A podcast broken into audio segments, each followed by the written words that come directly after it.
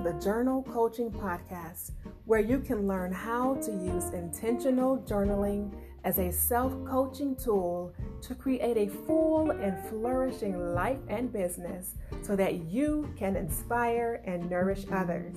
So go grab your favorite drink and journal, and let's continue the conversation with your host and journaling coach, Nicole Annette. Hey beautiful, how are you today? I am well. I just wanted to share how I use journaling as a tool for anxiety. So this week, the feelings of anxiety came back. They came to visit, like for real. They stopped by. We made our first venture out in public since the quarantine began. It's been about 3 weeks. And I live with an autoimmune disease, so I've been wary of going out. But we felt like this trip was necessary. So when we reached our destination, there were more people than expected. And we ended up staying longer than expected. Let me tell you, my self-preservation instincts began rising to the surface. My mama bear protective instincts began rising to the surface, and they rose in feelings of anxiety.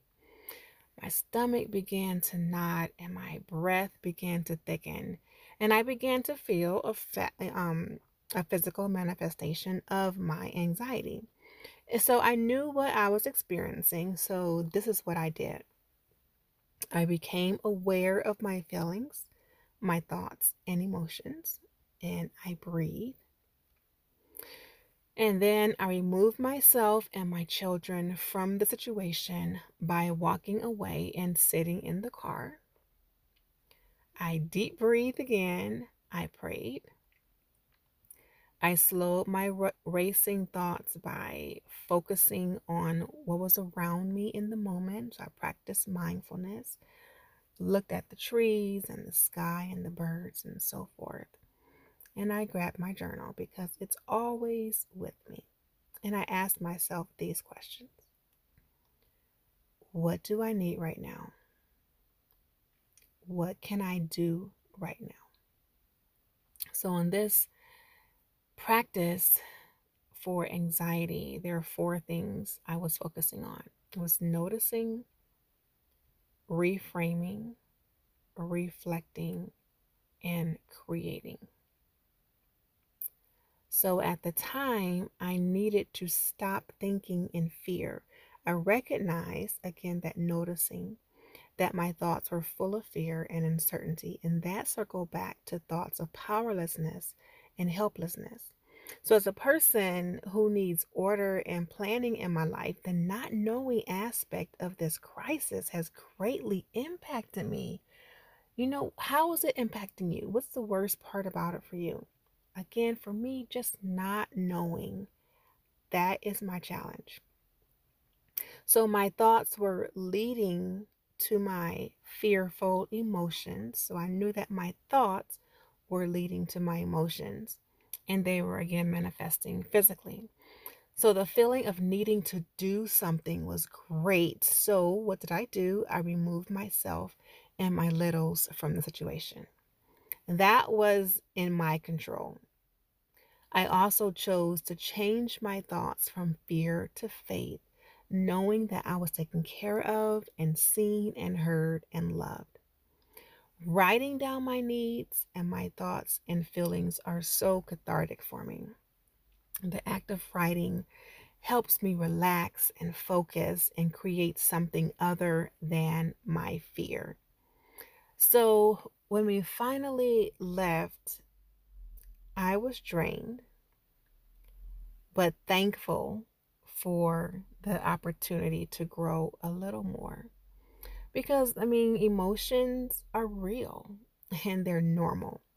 And so if you're going through anxiety, and when you go through anxiety, take your time to move through the cycle with grace and compassion. Breathe, notice, reframe your thoughts. How can you change your thoughts from non-serving thoughts to thoughts that give you a choice and thoughts that serve you. What can you recreate? What can you do? And reflect, okay, on your practice and what you've learned. So that's just a short word on how I processed that anxiety. It was very real. And so let me know, how do you process your anxiety? Take a moment and send me a message at www.letswriteforachange.com. I'm very curious to know, how do you manage stress and high levels of anxiety in your life? And how do you manage them with journaling? Thank you so much for listening. Take a deep breath and enjoy the rest of your day.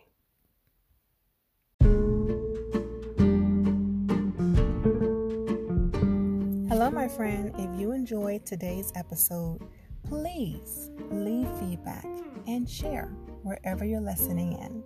I'd love to hear what showed up for you from today. So please visit www.letswriteforachange.com and send me a message, and let's continue this conversation.